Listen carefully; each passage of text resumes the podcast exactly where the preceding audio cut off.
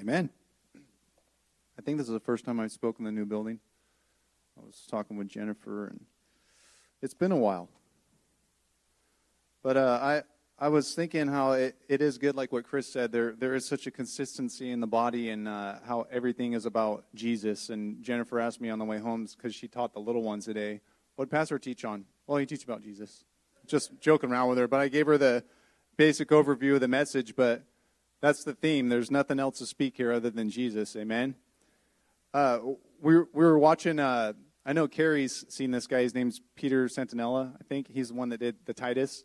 But uh, he does he has a YouTube channel and he does kind of these series where he goes all over the place and interviews different types of people. And uh, he's done a series on Mormons.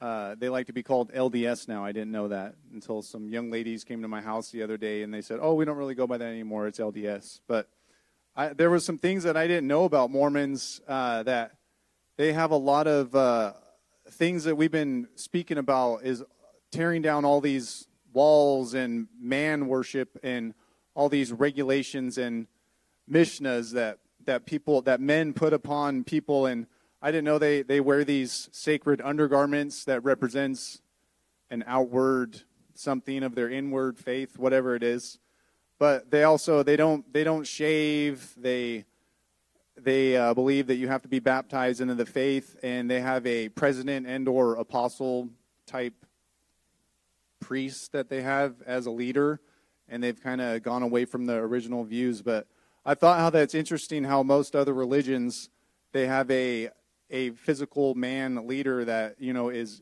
gathering all the information to disperse among the church and I'm just glad that we're all like minded in one body, one faith, one spirit in Jesus Christ. Amen. And there's not going to be any surprises. Nobody's going to jump up here and grab the microphone and, and uh, just uh, go bonkers.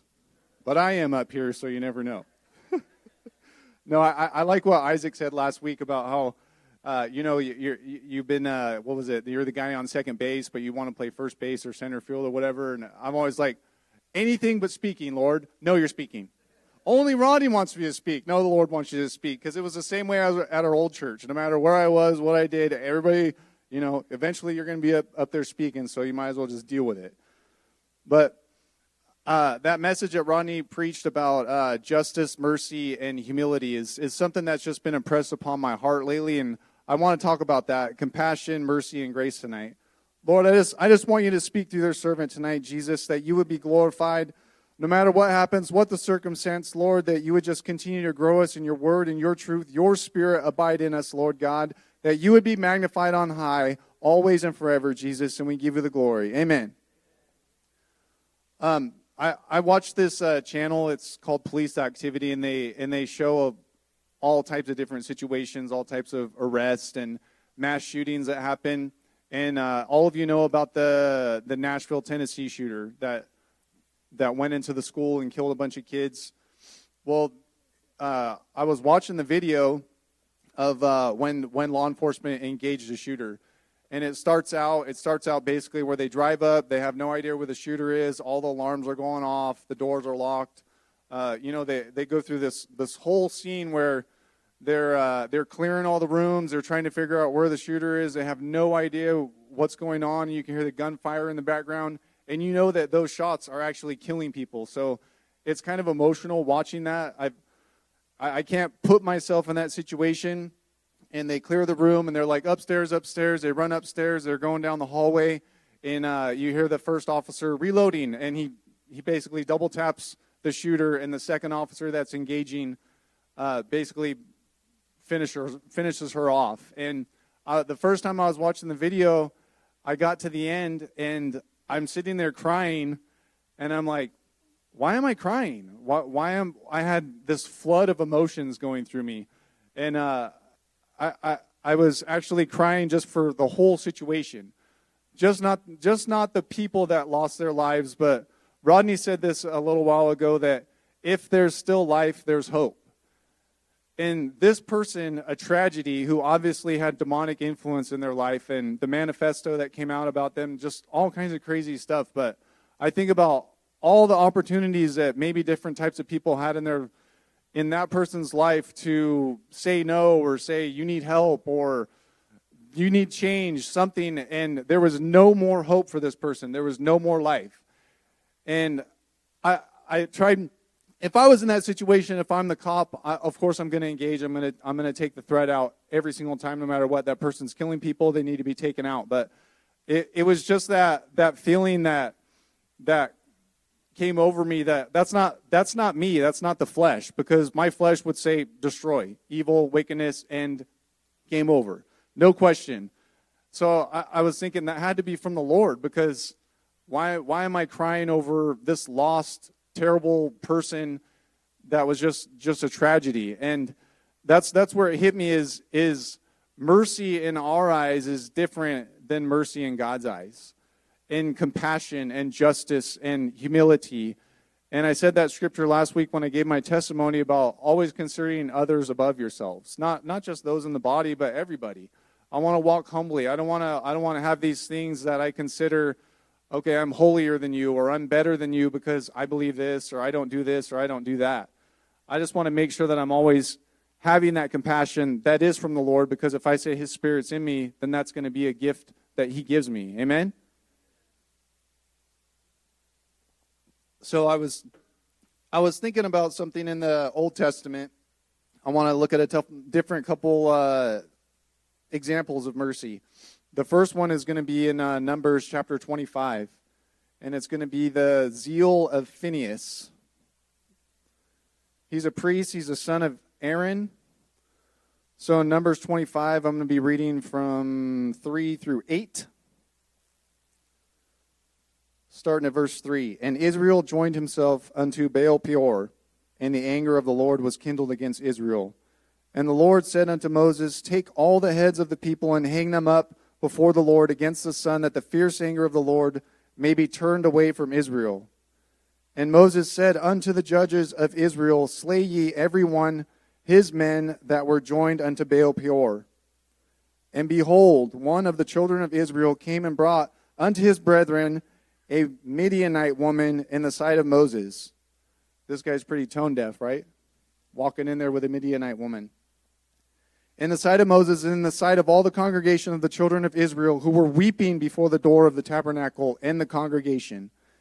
And when Phinehas, the son of Eleazar, the son of Aaron, the priest, saw it, he rose up from among the congregation and took a javelin in his hand.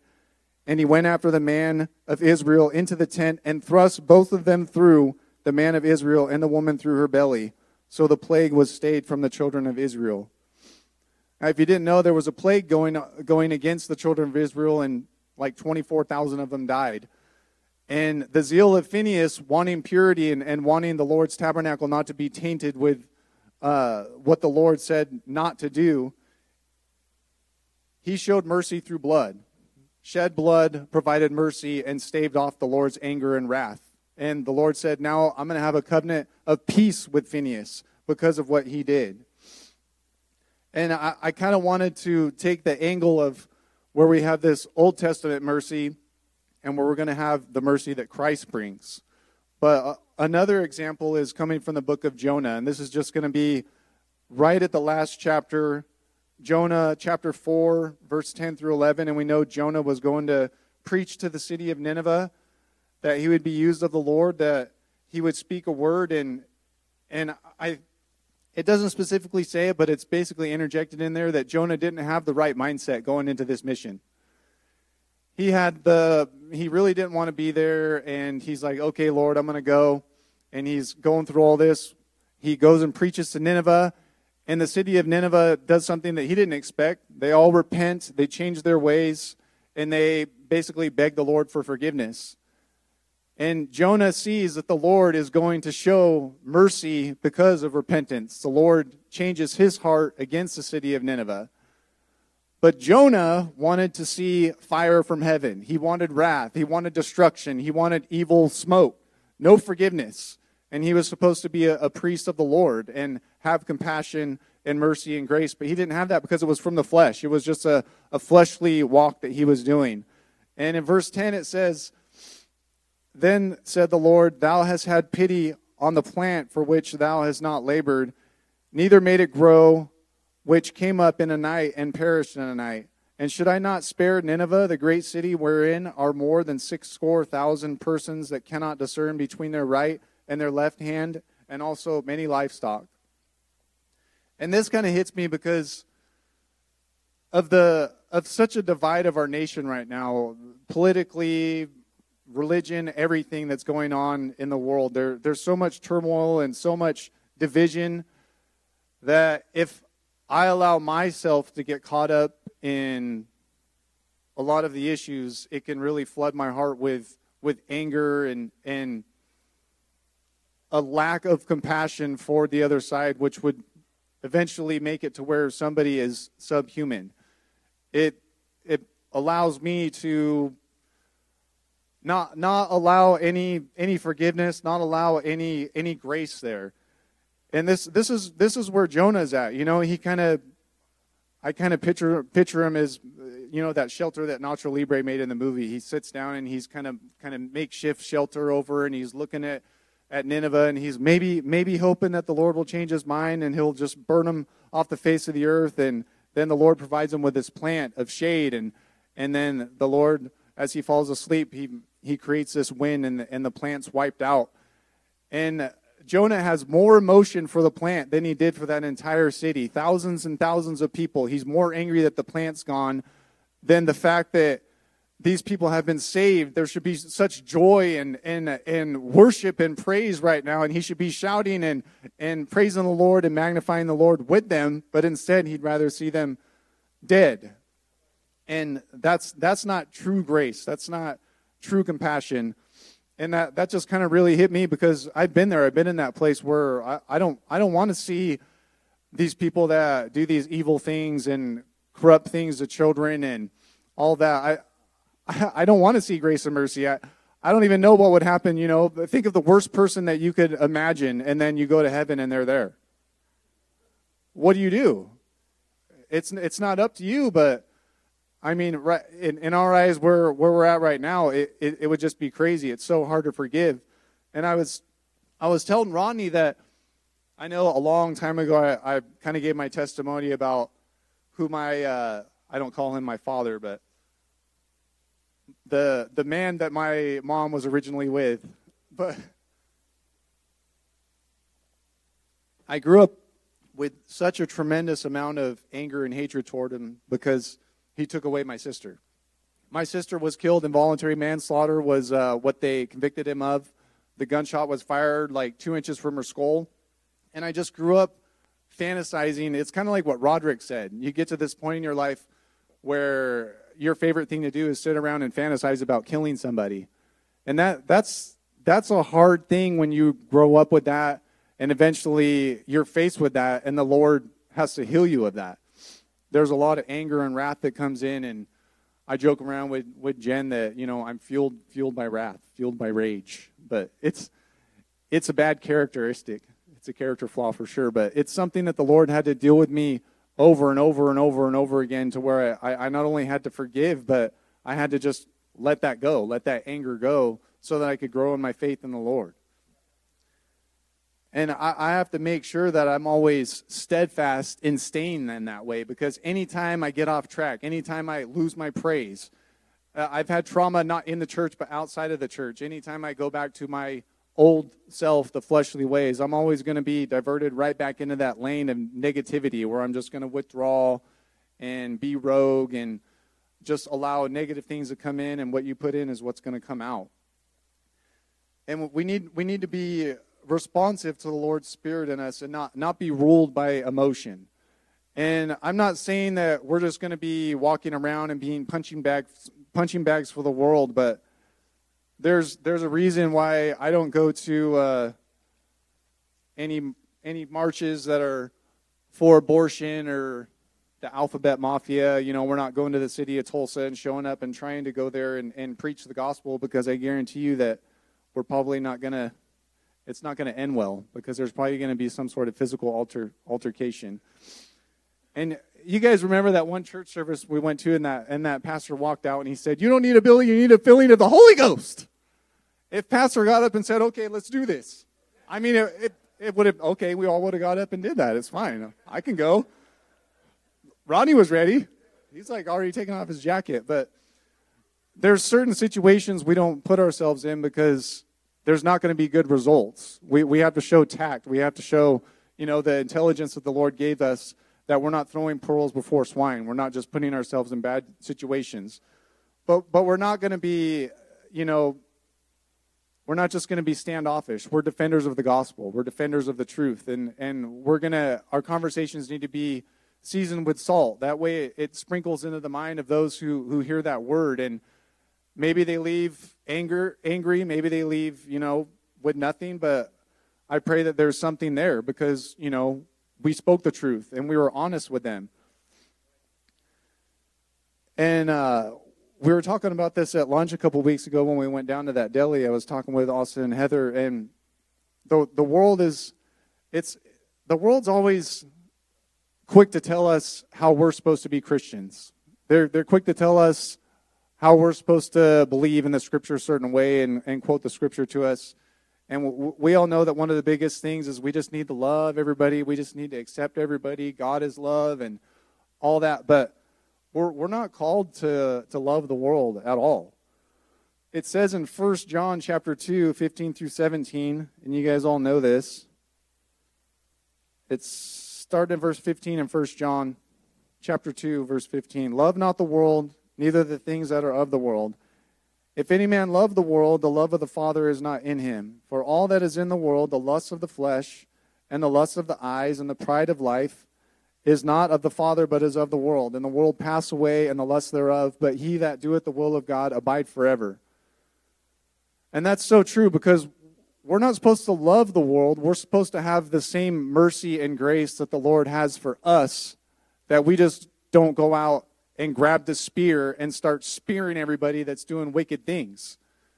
Because if the Lord called down from heaven and say, okay, I need warriors again, and you guys all need to go over and, and, and smite the injustice of the land. Go out and take all the homosexuals and all this LGBTQ and transgender and all this distortion of the truth that's going on.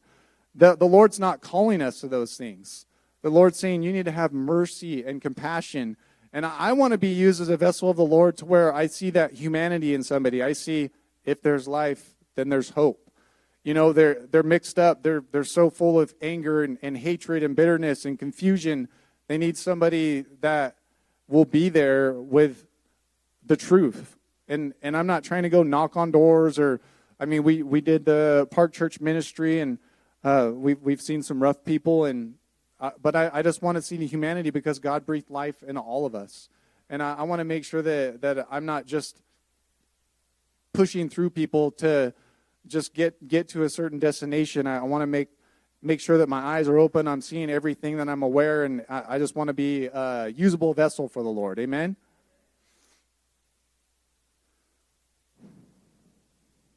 And so we're called to do justice, love, and mercy, and walk humbly, not to love the world. And I did make sure I show that always. So now let's look at a few examples of uh, what Jesus said about this issue. Uh, this is kind of an amusing, amusing to me whenever I read this. It's in Luke 9. And I, I, I just think of, uh, we, would, we would all be like this in this situation. Luke 9, verse 51 through 56. So, starting at verse 51, and it came to pass when the time was come that he should be received up, he steadfastly set his face to go to Jerusalem, and sent messengers before his face and they went and entered into the, a village of the Samaritans to make ready for him. And they did not receive him because his face was as though he would go to Jerusalem. And when his disciples James and John saw this, they said, Lord, wilt thou that we command fire to come down from heaven and consume them, even as Elias did? But he turned and rebuked them and said, Ye know not what manner of spirit ye are. For the Son of Man is not come to destroy men's lives, but to save them and they went to another village. This is exactly what Jonah was same same mindset, right? You know, they, they offended the Lord, they didn't accept him, and, and they're like, oh, should we just call fire down from heaven and, and just kill them all? It's it's crazy to think that, but I mean, any one of us would have probably been in the same situation. You know, we're walking with the Lord, we're seeing what He can do, and we've been given a certain set of, uh, I guess, power and authority over things, and, and you just you you're starting to see through. You're not seeing humanity. You're not seeing the the vision that the Lord has, and you're like, oh, we'll just take them all out. They're not receiving the message. And uh, another example is uh, uh, Jesus when he gets arrested. Peter chops the ear off of the one soldier, and he says, "Hey, what are you doing, Peter? Those who live by the sword die by the sword." You know, he, he's not looking for us to just go out and pick up our swords or whatever you have, your guns, and, and just start taking people out. He's wanting us to have grace and mercy, not acceptance, but that love that he's put inside of us to be steadfast, to speak the truth, to be honorable to and obedient to his calling. And I, I just I always try to put myself, what would I have done in certain situations? Where, what would I have been doing if I was Peter and I said I wouldn't deny him? I would have denied him. Well, what would I have done if I was in the crowd shouting, the, all those who were shouting, "Crucify him! Crucify him!" Would I have been different and saying, "No, no, that's that's my Lord"? No, I would have been saying, "Crucify him! Crucify him!" We would have all been in the same place because he was taking everything and turning it upside down. And we, we see the Lord for who he is and having that grace and mercy that only the Lord can have. And like Pastor said this morning, we're not trying to be like Christ God, we're trying to be like Christ the man. And I want more and more of Christ in me. I want to decrease so that he can increase more in me. And so in Galatians chapter 6, verses 7 through 10, Galatians 6, 7 through 10. It says, Be not deceived, God is not mocked, for whatsoever a man sows, that shall he also reap. For he that sows in his flesh shall of the flesh reap corruption, but he that sows in the Spirit shall of the Spirit reap life everlasting. And let us not be weary in well doing, for in due season we shall reap if we faint not. As we have therefore opportunity, let us do good unto all men, especially unto them who are of the household of faith even more so us as a family of God. With how close we are, especially coming from California to here and, and the kind of intimate relationship we have, it's, it's different. And that's something that other people see when they come in here. They, they know Christians, we will be known by our love, right? And that's the difference that people see in here. They, they come in, they see you know, there's not backbiting, there's not deceit, there's not division, there's not a bunch of infidelity, there's there's truth, there's joy, and there's the revelation of Christ that's spoken up here. And that's something that, that people will see and it resonates with them because there's so much pretend churches all over. And there's so many people not speaking the truth of the gospel. And we just need to make sure that we are reaping in the spirit, sowing in the spirit that we can reap the good things. Because if you're if you're sowing in the flesh, if I'm constantly, you know, I have to fast media, I have to fast news, and I don't even hardly watch it anymore because it just it makes me mad. Uh, one of the ladies that I work with, she was she was saying how uh, you know she was trying to talk about politics, and I was like, well, I'm I'm trying not to pay too much attention anymore because it's so divisive. No matter which side you're on, what you believe, there's there's just nothing that comes of it other than other than yelling and screaming and, and nonsense. And it, it it's because it's sowing into the flesh. That's not spiritual. The Lord's like, give unto, give unto Caesar what Caesar's. Whatever. It doesn't mean anything to the Lord. This is what is meaning to the Lord. His kingdom, furthering him, and that he would be glorified in all things. So we need to make sure that we do good, not only just to us, but that we have compassion and mercy outside of the church. That way we don't get numb to what the Lord came here for in the first place. That none would perish, but that they would have everlasting life, forgiveness, grace, mercy, and truth. And that's what we need to live every day. Amen? That's what I got.